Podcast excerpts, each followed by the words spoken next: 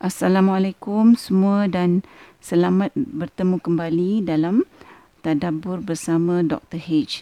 Ha, tajuk episod kita pada kali ini ialah Tetapkan Hatiku. Ayat yang kita dengarkan sebentar tadi adalah ayat lapan surah Ali Imran ha, yang akan kita tadabburkan dalam episod kita kali ini, ha, iaitu firman Allah yang bermaksud mereka berdoa, "Ya Tuhan kami, janganlah Engkau jadikan hati kami condong kepada kesesatan sesudah Engkau beri petunjuk kepada kami. Dan karuniakanlah kepada kami rahmat dari sisimu, kerana sesungguhnya Engkaulah Maha Pemberi Karunia." Ha, sebelum kita teruskan, ha, mari kita terlebih dahulu lihat apa yang dinyatakan oleh Ibnu Kathir ha, di dalam ha, tafsirnya bagi ayat lapan surah Ali Imran ni. Menurut Ibnu Kathir, ayat ini bermaksud bahawa kita meminta kepada Allah supaya tidak menyimpangkan hati-hati kita daripada petunjuk Allah selepas Allah membenarkan petunjuk-petunjuk itu sampai kepada kita. Kita juga meminta kepada Allah supaya tidak menjadikan kita seperti mereka-mereka yang mana hati-hati mereka dipenuhi oleh kejahatan, iaitu mereka-mereka yang memanipulasikan ayat-ayat mutasyabih di dalam Al-Quran. Kita meminta kepada Allah untuk menjadikan kita ni teguh berada di atas jalan yang lurus dan agama yang benar. Kita juga meminta rahmat daripada Allah, yang dengan rahmat itu hati kita dijadikan teguh dan keimanan kita bertambah sehingga tiada keraguan lagi dalam hati kita. Kita juga mengakui bahawa sesungguhnya Allah itu mempunyai sifat yang sentiasa maha pemberi nikmat-nikmat yang tanpa putus-putus kepada kita. Ha, jadi itulah dia ha, tafsir Ibnu Kathir bagi ayat lapan ha, surah Ali Imran ini. Para pendengar, adalah merupakan suatu lumrah bahawa sebilangan besar daripada kita ni sebenarnya tak faham pun makna doa-doa yang kita baca. Kita labelkan doa-doa tu seperti macam kita katakan, kalau nak makan kita kata kita baca doa makan, nak tidur kita baca doa tidur, doa bangun tidur, doa memakai pakaian, doa nak masuk tandas dan sebagainya. Oleh kerana kita ni tak memahami doa-doa yang kita baca dalam hidup kita sama ada dari segi makna dan hakikatnya, maka contohnya kita akan terkejutlah bila kita dengar orang baca doa makan selepas solat. Sebab bagi kita doa makan kita baca bila nak makan sajalah kan. Ha, oleh kerana kita yang tak faham, maka kita kadang-kadang ketahukan pula orang uh, yang uh, membaca doa uh, yang kita panggil doa makan tu uh, lepas salah. Kita kata orang tu tak faham atau kita rasa dia tu tersalah lah, sebab bagi kita dia baca doa makan selepas solat, walaupun realitinya yang tak faham sebenarnya adalah kita. Seperkara lagi, dalam uh, konteks kita Uh, tak memahami makna dan hakikat doa yang kita baca ni, uh, bila kita berdoa maknanya kita nak meminta daripada Allah apa yang uh, sebenarnya kita pun tak faham apa yang kita uh, sedang minta pada Allah tu. Uh, maka ni sebenarnya merupakan uh, satu perkara yang tak pantaslah berlaku antara kita dengan pencipta kita dalam kita membuat permohonan, ya, permintaan. Ha, cubalah kalau ada seseorang minta sesuatu daripada kita ha, dan kemudian kita tanya pada orang tu, "Tadi awak cakap tu awak minta apa ya daripada saya?" Dan orang tu kata, "Saya sebenarnya tak faham pun apa yang saya cakap tadi tu, tapi saya tahulah saya sedang meminta daripada awak. Cuma saya tahu apa yang saya minta tu um, adalah benda yang baik, walaupun saya tak tahu ucapan-ucapan yang saya ucapkan tadi." Ha, jadi kalau berlaku macam ni, agak-agak macam mana perasaan kita, ha, persepsi kita terhadap orang yang meminta daripada kita dan tak tahu pun apa yang dia minta daripada kita. Kalau kita tak tunaikan permintaan orang yang minta pada kita tu sebab uh, dia tak tahu apa yang dia minta, dan bila kita tak tunaikan orang tu marah pula pada kita dan salahkan kita, adakah kita fikir perkara ini wajar? Bahawa orang tu nak salahkan kita dan marahkan kita sebab kita tak tunaikan permintaan dia uh, bila dia meminta dalam uh, keadaannya sedemikian. Ha, jadi kita sama-sama renungkan, kita sama-sama fikirkan keadaan ni. Ha, baiklah, ha, mari kita berbalik semula pada ayat lapan surah Ali Imran ni. Ha, saya percaya bahawa ramai antara kita yang ha, sangat familiar ya, atau sangat biasa dengan ayat lapan surah Ali Imran ni. Ha, kerana ayat ni adalah merupakan salah satu doa yang mana kita amat digalakkanlah untuk mengamalkan uh, doa ni. Uh, jadi mengapakah kita ni digalakkan untuk mengamalkan doa yang terdapat dalam ayat lapan surah Ali Imran ni?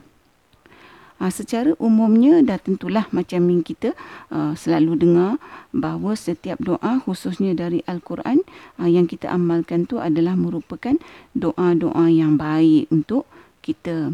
Ha, jadi ini termasuklah doa yang terdapat dalam ayat lapan surah Ali Imran ni.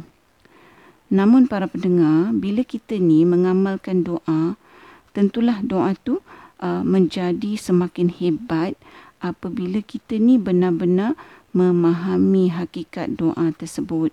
Ha, dan sebab mengapa kita amalkan sesuatu doa tu. Ha, apabila kita faham, maka doa kita tu akan benar-benar datang dari hati kita. Ha, kalau kita tak faham apa yang kita ucapkan, ha, maka apabila kita berdoa, kita pun sebenarnya tak tahu apa yang kita sebut tu. Ha, dan apa yang kita minta daripada Allah. Cuma yang kita tahu tu, ha, itu uh, doa yang baik. Ha, oleh itu, ha, para pendengar, pada kali ini saya ingin mengajak diri saya dan ha, para pendengar semualah untuk kita sama-sama ha, mentadaburkan ayat lapan surah Ali Imran ni. Ha, supaya bila kita berdoa dengan doa dalam ayat ni, sekurang-kurangnya kita tahu makna dan kita juga faham uh, hakikat apa yang kita minta dalam doa kita ni. Dalam uh, doa ayat lapan uh, surah Ali Imran ni, Allah uh, memberitahu kita secara umumnya bahawa orang-orang yang berdoa dengan doa ni adalah orang-orang yang beriman, uh, yang telah mendapat petunjuk, iaitu petunjuk keimanan. Uh, sebab itulah dalam ayat lapan surah Ali Imran ni Allah ajarkan kita supaya uh, kita meminta kepada Allah agar hati kita yang uh, telah mendapat petunjuk iman tu uh, tidak disempangkan kepada kesesatan uh, setelah kita mendapat petunjuk iman tersebut. Iman ni para pendengar bukannya uh, sesuatu yang bila kita dah dapat, dia jadi hak kita selama-lamanya.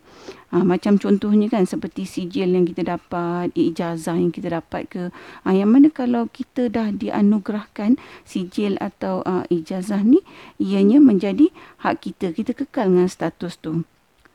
Iman yang ada pada kita ni, uh, bukannya macam sijil yang kita dapat dan bukan macam ijazah yang, yang kita dapat tu. Iman yang ada pada kita ni adalah merupakan satu hadiah, satu anugerah daripada Allah subhanahu wa taala yang tidak bersifat kekal kecuali kita berusaha mengekalkannya. Ha, bila iman tu masuk dalam hati kita dengan izin Allah, ha, maka bermulalah tanggungjawab kita untuk kita menjaganya, memeliharanya, ha, supaya iman tu tetap berada dalam hati kita. Ha, dan untuk kita uh, memelihara, untuk menjaga ni, kita kena uh, berusaha juga untuk memupuknya. Ha, supaya iman tu uh, dia tak jadi malap. Kerana kita bimbang kalau dia malap, akhirnya dia akan padam. Jadi bila iman dalam hati kita tu padam, maka kita takut kita akan kembali berada dalam keadaan gelap, keadaan jahil, berada dalam uh, kezaliman, khususnya terhadap diri kita sendiri. Ha, jadi dengan kita sentiasa memohon kepada Allah supaya Allah tak condongkan hati kita setelah kita diberikan petunjuk, ha, maka ini adalah merupakan satu usaha, doa kita ni merupakan satu usaha untuk kita memelihara iman yang telah Allah anugerahkan ke dalam hati kita. Ha, begitu jugalah secara khususnya apa saja ha, petunjuk yang Allah kurniakan kepada kita, ha, iaitu apa saja amalan-amalan yang baik yang Allah izinkan untuk kita ha, dapat melakukan atau mengamalkannya, atau kita, kita ni berubah daripada melakukan amalan yang tak baik kepada amalan yang baik. Ha, yang mana ini semua adalah merupakan petunjuk. Ha, dengan kita mengamalkan doa ni, ha, maka kita memohon kepada Allah supaya Allah menetapkan kita di atas jalan yang lurus yang membolehkan kita ni mempunyai kemampuan untuk meneruskan amalan-amalan yang soleh. Ha, dan Allah menjaga kita daripada kita terjerumus ke arah kesesatan atau berbalik kepada kesesatan setelah kita bertaubat. Yang mana bertaubat ni merupakan petunjuk dari Allah. Bukan saja kita uh, memohon kepada Allah untuk menetapkan uh, kita, hati kita di dalam petunjuknya dan uh, supaya hati kita terhindar daripada menjadi condong kepada kesesatan. Uh, malah dalam doa ni juga kita memohon ihsan daripada Allah untuk terus memberikan kita rahmatnya dari karunia-Nya, iaitu petunjuk yang tidak putus-putus sepanjang hidup kita. Uh, Kenapa kita perlukan ini? Ha, bagi membantu kita istiqamah untuk terus berada di dalam petunjuk Allah. Dan supaya kita dapat menjaga hati kita ni, supaya hati kita ni terus terikat di jalan yang lurus. Ha, kemudian kita mengakhiri doa ini dengan mengakui sifat Allah yang maha memberi karunia sebagai puji-pujian kita kepada Allah subhanahu wa taala yang maha pemurah, yang penuh dengan sifat penyayang dan pemurah dalam memberikan kita karunia-Nya sepanjang hayat kita. Sesungguhnya para pendengar, adalah merupakan kerugian yang besar kepada kita sekiranya setelah kita ni mendapat petunjuk dari Allah, hati kita ni menjadi suka semula kepada kesesatan. Na'uzubillah. Ha, kerana itulah juga di dalam Al-Quran Allah mengingatkan kita bahawa janganlah sekali-kali kita ni mati kecuali uh, di dalam Islam. Ha, iaitu seperti yang dinyatakan dalam ayat seratus dua surah Ali Imran uh, yang bermaksud, hai orang-orang yang beriman, bertakwalah kepada Allah dengan sebenar-benar takwa kepada-Nya. Dan janganlah sekali-kali kamu mati, melainkan dalam keadaan beragama Islam. Para pendengar, mudah-mudahan dengan perkongsian tadabbur yang ringkas ni, kita lebih memahami hakikat doa yang terdapat dalam ayat lapan surah Ali Imran ni, yang membolehkan kita insyaAllah untuk kita berdoa dari hati yang memahami. Biiznillah. Sehingga kita bertemu lagi di episod tadabbur yang seterusnya insyaAllah. Assalamualaikum. Sekiranya anda merasakan bahawa perkongsian tadabbur bersama Doktor H ini memberikan manfaat kepada anda, saya ingin mengajak anda untuk menyertai saya bergabung usaha menyemarakkan amalan tadabbur Quran dengan memanjangkan perkongsian ini kepada orang lain. Serta jangan lupa untuk tekan butang follow untuk mengikuti episod-episod yang seterusnya.